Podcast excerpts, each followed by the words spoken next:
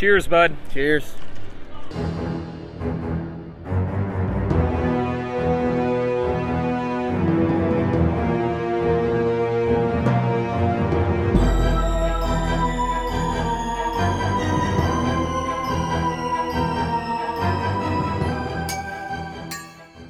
Hello, everybody, and welcome to another episode of the Stay and Scream podcast. My name's Hunter, and I'm with my good friend and co host, Duff. Hey guys, how's it going? And we are excited to be back in a different location this week because, very fortunate, being annual pass holders, being local, there is a special drink called the Magi Mule that is now available at Chez Alcatraz. So we are in San Francisco. Um, they actually turned off the music. You guys missed out on like some Frank Yeah, Sinatra yeah. and Barenaked Ladies. But uh, we came over here for the drink, which shout out to our drink buyers this week. Uh, thank you so much to Sonia and Mark. Thank you so much for that. We're enjoying a fantastic drink because of it, by the way. It's uh, it's really good. Yeah. yeah, it's it's really excellent. I think Theme Park Bar said it best. Uh, shout out to Theme Park Bar. Get him to six thousand subscribers just because he's incredible. Um, but yes, so really refreshing, really light. You can definitely taste a bit of the alcohol kick. Yeah. Uh, Yep. I really like it. I hope it sticks around. Uh, Bring it back permanently, please. Yeah, just Or put- just for APs. Sorry, guys, if you're not. I don't care. We are for uh, we are uh, we are Wayne's Worlding our APs right now. But yeah, so we are back with another episode. You can kind of hear the beat builders going on in the Um, background. That's why they turned off the music. we were very fortunate. We thought it was it was just specifically for us, but that's not the case. They looked down and said, "Hey, it's that catacombs guy." Hey, is that Duff from HHN 365? Um, so, what we are going to be covering this week for you all, Duff had a great idea, another one that I am excited to be a part of. So, Duff, what are we talking about this week?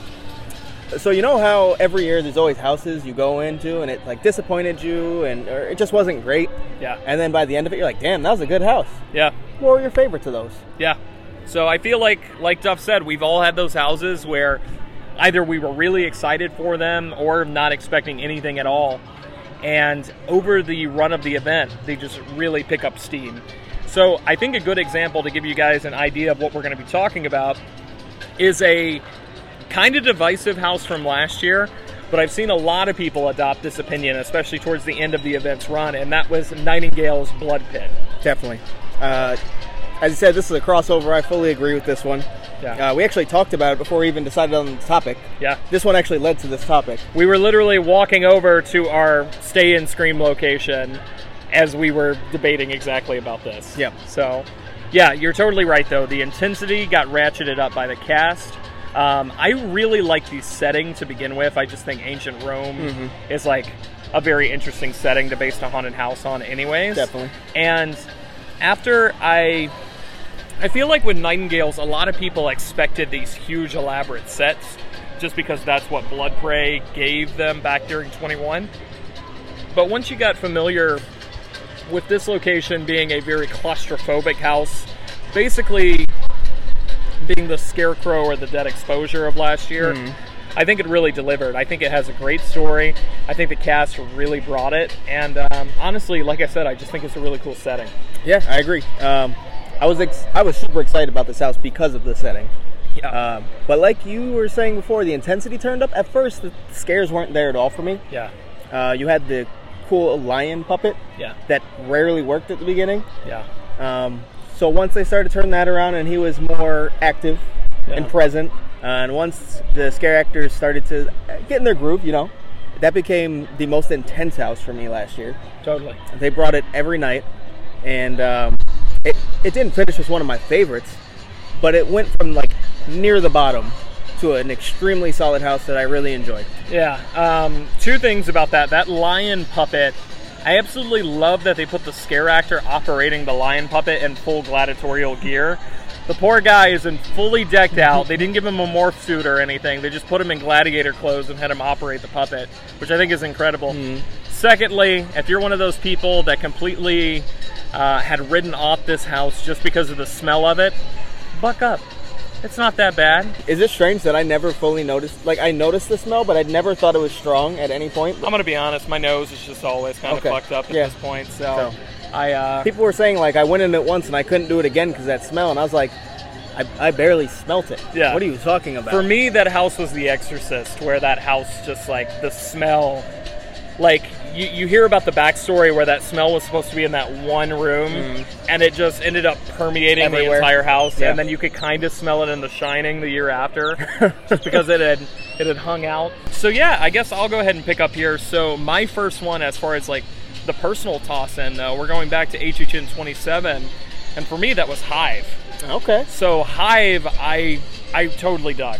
To be perfectly honest, I think it's a very cool idea to take a haunted house, put it in the '80s with vampires, but not do like the cool like '80s hair metal vampires like we've come to expect, but actually doing these ugly like rat Nosferatu mm. vampires. And the fact that we had such a wide variety between the the bat face ones versus the Nosferatu esque versus the ones on stilts, I felt like there was a lot of variety of scares. Hmm. And that's kind of something we talked about um, when we did our review of the two houses that just opened. When we were talking about Revenge of the Tooth Fairy, is that a lot of the scare actors are in great places, but the scare actors are pretty much all the same type of character. Yeah. And I think that's where Hive kind of steps things up, where it's using one particular type of character, but it's it's ramping it up to where everything is individualized. And whether or not that's like a big thing for you, it just depends. Like all the Yetis are the same Yetis. Yeah. All the dead exposure zombies, they're different zombies, but they're still zombies. Mm-hmm. Like a lot of them are just one individual attacking you, but I really like the diversity in Hive.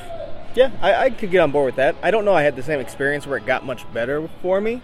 I think it was kind of a consistent, like, middle of the pack. I didn't love Hive as much as, you know, some other people do. Um, I didn't hate it as much as some people do. Yeah. Um, but yeah, no, I could, I could see where you're coming from. It's not exactly the experience I had. for me it was it was above but dead waters because it felt like a more complete house because as cool as dead waters was still one of the most like fantastic facades i've ever seen in a haunted house it it ended so abruptly you were just like oh oh that's kind of it Yeah. and then the fallen i've talked about this before i've never had i never had a good run of the fallen after like 12 to 15 times um, throughout the entire event season so for that reason out of those three originals the the hive is is towards the top of my list there Fair enough. Yeah. Uh, so I'll go with my first personal one, and I'm going to kick it back to HHN 24. And for me, that's Roanoke Cannibal Colony. Um, I don't know that there's much of a reason outside of I, I missed a lot, I guess. So, and th- at this time, I was only doing two nights a year. yeah So I did it one night, ran through it once, and I was missing a lot of scares. Uh, it was opening weekend, so you know it, houses are always a little bit the cast are still figuring Yeah. out their yeah. Exactly, exactly. Um, and it was actually like my bottom house, or like near the bottom for me. really Came back in October, and uh, absolutely loved it. yeah Absolutely loved it. Uh, Dollhouse of the Damned was my favorite house that year, and from the beginning, yeah and that almost gave it a run for its money after Really? my second run through of it. Yeah, that's a pretty beloved house for a lot of people. I know that's one of Quint's favorite houses from here on Catacombs, and I just think anytime they do, I mean, we just talked about it with Nightingales, but like anytime they take real life history and kind of meld it into the Yeah. haunted house setting, I think it's really interesting. And I just distinctly remember people talking about Roanoke because this was the year before I personally started to attend. But I remember people walking into Roanoke and they're like, "It's so dark and people are in your face constantly," and uh, it's just. It's really become kind of a, a cult favorite as far as the originals. It's it's one of those that kind of always comes up, but it's never like the first house mentioned. It's like the third on hmm. the on the list. But people have really gained a lot of fondness for that one. I think. And I think you've kind of hit a point of why maybe it was a little rough for me at the beginning. That's because I was disappointed because I love when they bring back historical references to create houses. Yeah. So I was super pumped to try this house. Yeah. It let me down. So obviously, not only did I not think it was great at the time, but with that letdown on top of it, I was like, oh, come on. Grew up with a lot of ghost stories on Travel Channel. Oh, yeah, you know it. the You know it. documentary just had you stoked for this one. Um, so when it redeemed itself, I was pretty hyped. Yeah, yeah, I get that. So this next one is kind of a. Uh, this might be more of personal conjecture than than actual improvement, and, and I think what I mean by that is well, first of all, let me say, so the house is actually Trick or Treat from 28, Trick or Treat is a movie that is very dear to me. It is one that I love. Pretty much anybody who likes or loves Halloween has some sort of fondness for this movie. I've got Sam tattooed on my leg. Uh, he's always close. But this house was one, I think 28 was a hard year to gauge just because you're talking about a whole bunch of like home runs Yep. in, in the house lineup. And Trick or Treat, coming off of the Scare Zone from the year before, had a lot to live up to. So with the, when this one was announced, it was a pretty early announcement. I want to say it was like a June announcement for 28. Yeah. Um, very very excited for it. And the first time I went through it, I was like, that was good, but it wasn't great. It wasn't quite what I wanted. And the reason I started off with the statement I did before we started recording uh, this particular house is just because this is one where I'm not sure if I noticed anything actually improve, like maybe the scare actors got better, but I think this is more of a case of possibly having your expectations so high when you're walking into it and then growing to embrace what it actually is once you're inside it. And Trick or Treat is one of those that was never a bad house. Like I never had a bad walkthrough of it. But the more and more I went through it, the more I appreciated it for what it was. Mm-hmm. And because of that, it went from I'm pretty sure it was like number 8 on my list when I expected it to be in the top 3. I think it ended up at number 4 Yeah. overall by the end of 28. Just and a lot of that does play into my personal bias of the movie as well as just loving traditional Halloween. But uh, yeah, this one ended up climbing quite a bit for me for those reasons. So I'm actually completely on board with this one with you here. Love the movie, huge fan. One of my favorite Halloween, general Halloween movies Yeah, ever. Um, and of course, the Scare Zone the year before is one of my all-time favorites. It is uh, my fav- favorite, My favorite yeah. IP Scare Zone at the very least. sure. And Clowns gives it a run for its money. it does. I think. It yeah. does. I think the thing with clowns is it was more character interaction, whereas Trick or Treat was actually a beautiful zone. Yeah, too. yeah, Where agreed. Clowns didn't fully have that going for it.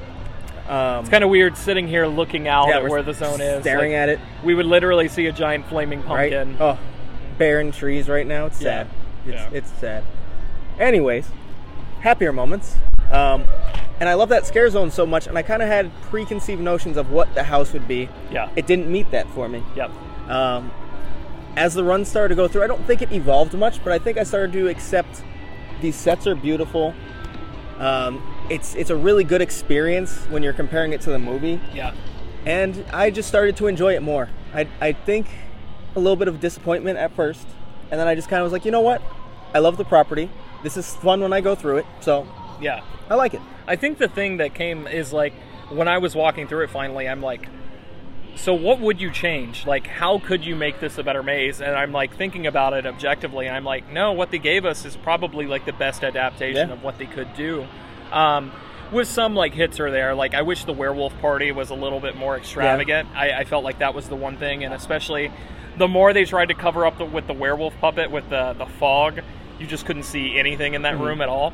But besides that, I really felt that getting FaceTime with Sam, getting FaceTime uh, with all the various characters, Mr. Craig that you'd want to say hi to, and Mm-hmm. all those, like, it really was the best execution we could ask for. The only thing I'd say is maybe um, let us see more like the bus crash scene. Yeah. Yeah, because we have the bus, it lights up, you hear the crash, and then you're in the Mm-hmm. Yeah. quarry. Um, I will say, so this this might have been a case of where I was hoping maybe they do a little bit more of an original adaptation of it, kind of like in the vein of a. I think Stranger Things is a good example from that year, where you're directly pulling scenes but doing them in a different way that puts you in the action. Mm-hmm. Because Trick or Treat was very you're watching the scenes of the movie go through, but you are not participating in those scenes directly. You know, and I, I think maybe that's more of what I was expecting. But once again, this one ended up cracking my top five by the end of the event, just because I grew to accept and love it for what it was. Yeah, I mean, basically the same exact reasoning for me. So, uh, kind of got a crossover on accident there. Yeah. Why Yeah. not? So for my next one, I'm going to bring it back to HHN 21, which is one of my all-time favorite years. Maybe my favorite year. I, I can't decide. It's really tough.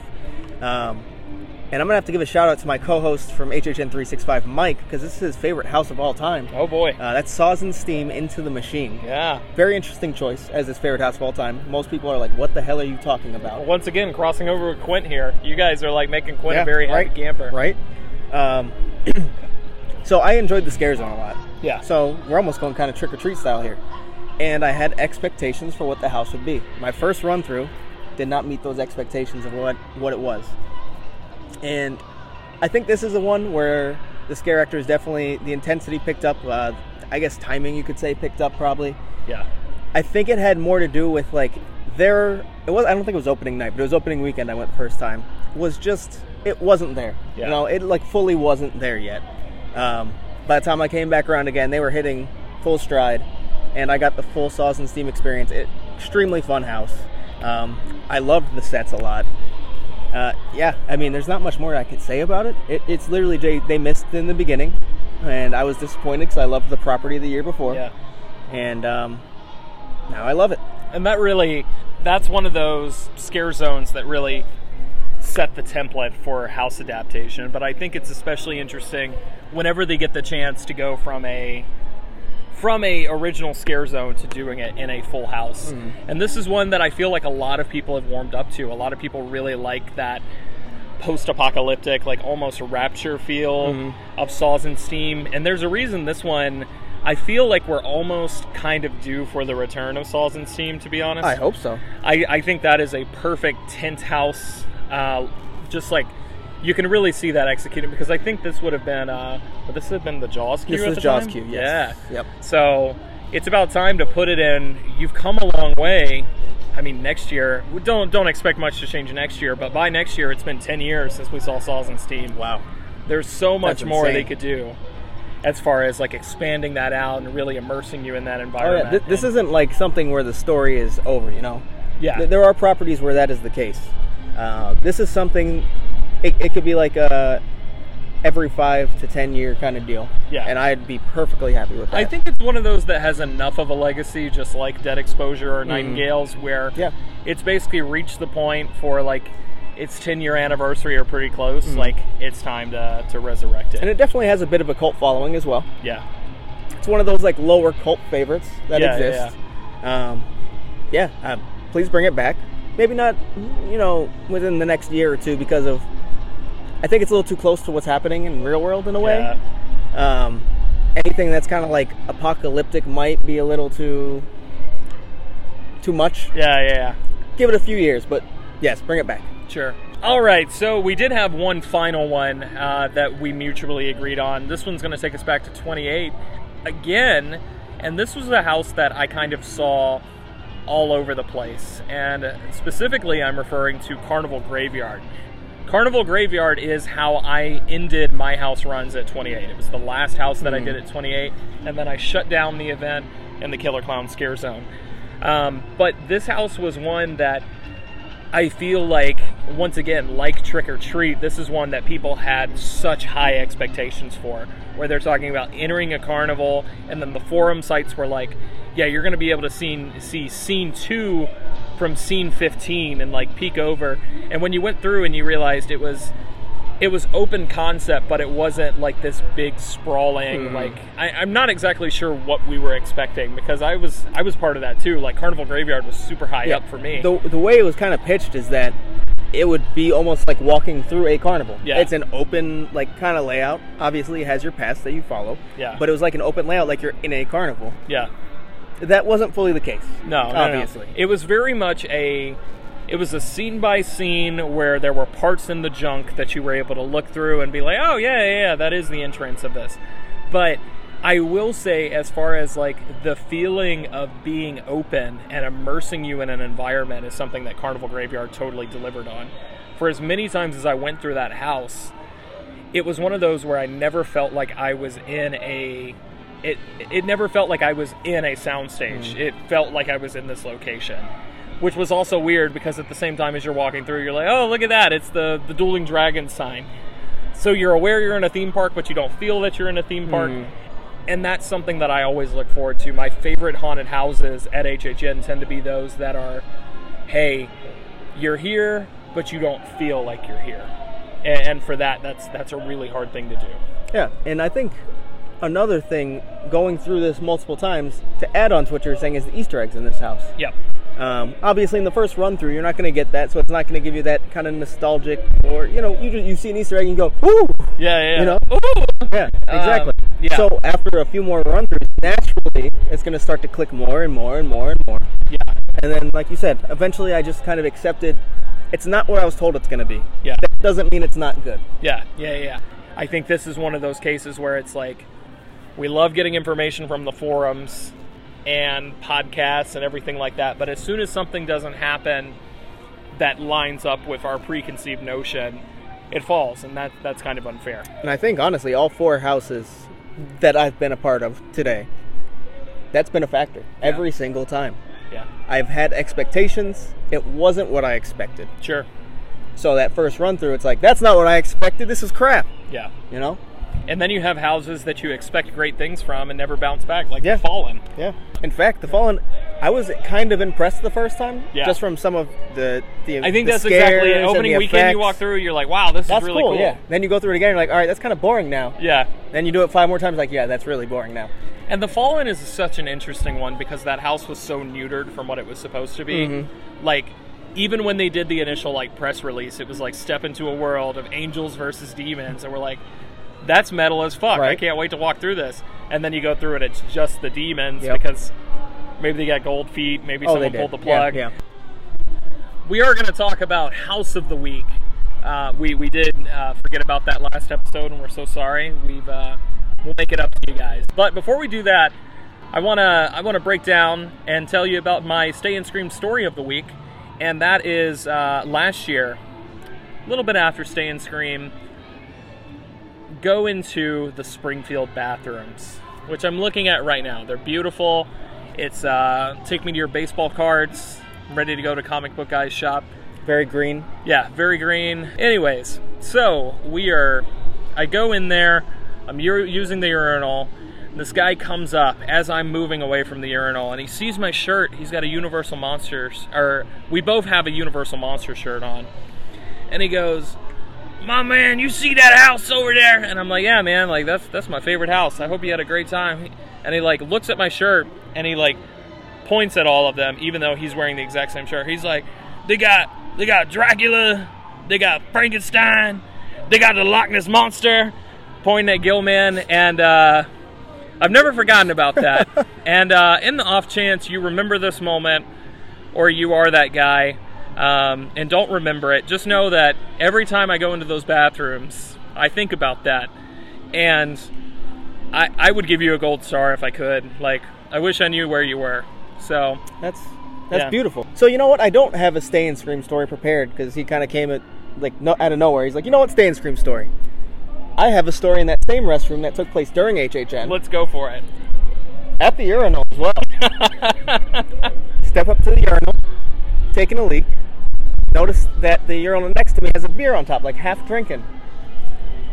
Guy walks up, starts taking a leak in that urinal.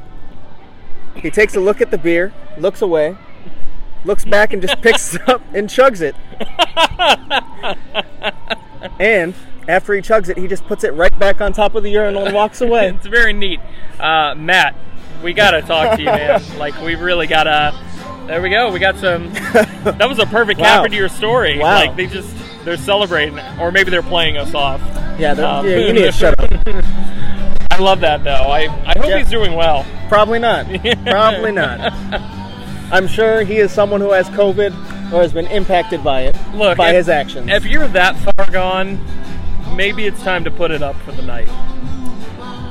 Okay, so our house of the week, we did mutually decide on this one, just being in the San Francisco area, and we are going to specifically mention Dead Exposure Patient Zero. Dead Exposure was one of those that um, I did not get a chance to see, but it very much had a legacy behind it the entire time that I've been part of the community. So with Dead Exposure Patient Zero, being able to see this property that people had such great memories of, and being able to walk into honestly one of the scariest haunted houses that I've been to at the event, just because it was so disorientating. I love it. I think it's great, um, and it totally deserves to be a haunted house of the week. well, if you like disorienting, you should have done Disorientorium. That's right. Uh, but really, Dead Exposure was actually the original. Was my favorite house for years since 2008. So to follow that up and not let me down, Yeah. you know, it wasn't the same level. Yeah. I didn't expect it to be. you guys zombie monkeys, dude. Zombie monkeys, yeah. Zombie- right like- off the bat too. Yeah, yeah, yeah. And do you remember that it was extremely dark the first weekend, Yeah. and you could not see shit, You couldn't see and shit. it was terrifying. yeah, yeah, yeah. It was a absolutely terrifying. and it does have one of my favorite like walking into a maze songs of all time that Gesaffelstein track that but we'd be remiss to talk about that house and not talk about its next door neighbor as well Mm. this is this is your twofer that we mentioned because dead exposure was a 6.30 house our 6 o'clock opening was duff's favorite house of all time Oh well, it's uh, it's pretty darn close. It's up there, it's yeah, up yeah, there. Yeah. Um, that is going to be Slaughter Sinema. so that's all. We're done. Yeah, Love it. Bye. Slaughter Sinema. So really, talking about Slaughter Sinema though, the properties, the fake horror '80s B movies they made for this are outstanding. Barber shop. Maybe the worst room, but my favorite movie Oh yeah, yeah, yeah. Like The one you would most like to watch. Yeah, Just right? a little off the top. I would love to watch the movie. That room can kind of disappear, and I'd be okay. Yeah, Um, Shitty's Kids. yeah. Oh, that'd be a great movie too. I would. I would love to watch that. Cult of the Beast Baby. One of my favorite scenes in the Yep, entire. I, was a Devil Dogs guy. Devil Dogs is great. I mean, here, Walking uh, in, you got the Farrah. Fawcett poster on the wall, and you're in like smoky, hazy bar and everything like that. I think it's great. I'm also a massive fan of Pumpkin Guts and, and Gordy. So you know what? I don't think there's a bad. Well, I kind of talk shit about Barber Chop scene. yeah. Outside of that, every scene's great. Yeah, yeah, yeah. I will say, I think Pumpkin Guts had the loudest trigger that I have ever experienced at the event. It was loud, yeah. I feel like it was, I, I could be leaving Trick or Treat and I can hear Daddy echoing throughout the park all the way to the other side. So, uh, but as you guys can tell, we're about to get eaten by a shark. So we're going to go ahead and wrap this up. But first of all, we do want to again thank our drink sponsors this week that we were so kindly purchased drinks by Sonia and Mark. Again, thank you both so much. It's genuinely appreciated. You didn't have to do that, but because you did it from the bottom of your heart, it genuinely means the world to us. If you would like to uh, offer or buy us a drink, just like we're hanging out at Stay and Scream with you, the best place to do that is on Venmo. You can find me at said something. That said something without the G on Venmo. Once again, completely optional, but if you'd like to do that, we would love to uh, partake in a drink with you guys, whether that's here or at home. Just a reminder that this podcast does upload every week on two different podcast feeds. So if you want to hear the last episode, you have to go check out HHN 365's feed. If you want to hear the episode before that, you can find it right here on the Catacombs of Halloween Horror Nights feed. But for now, that's going to bring us to the end of our third episode of the Stay and Screamcast. I've been Hunter. I'm Duff. Thank you for screaming with us.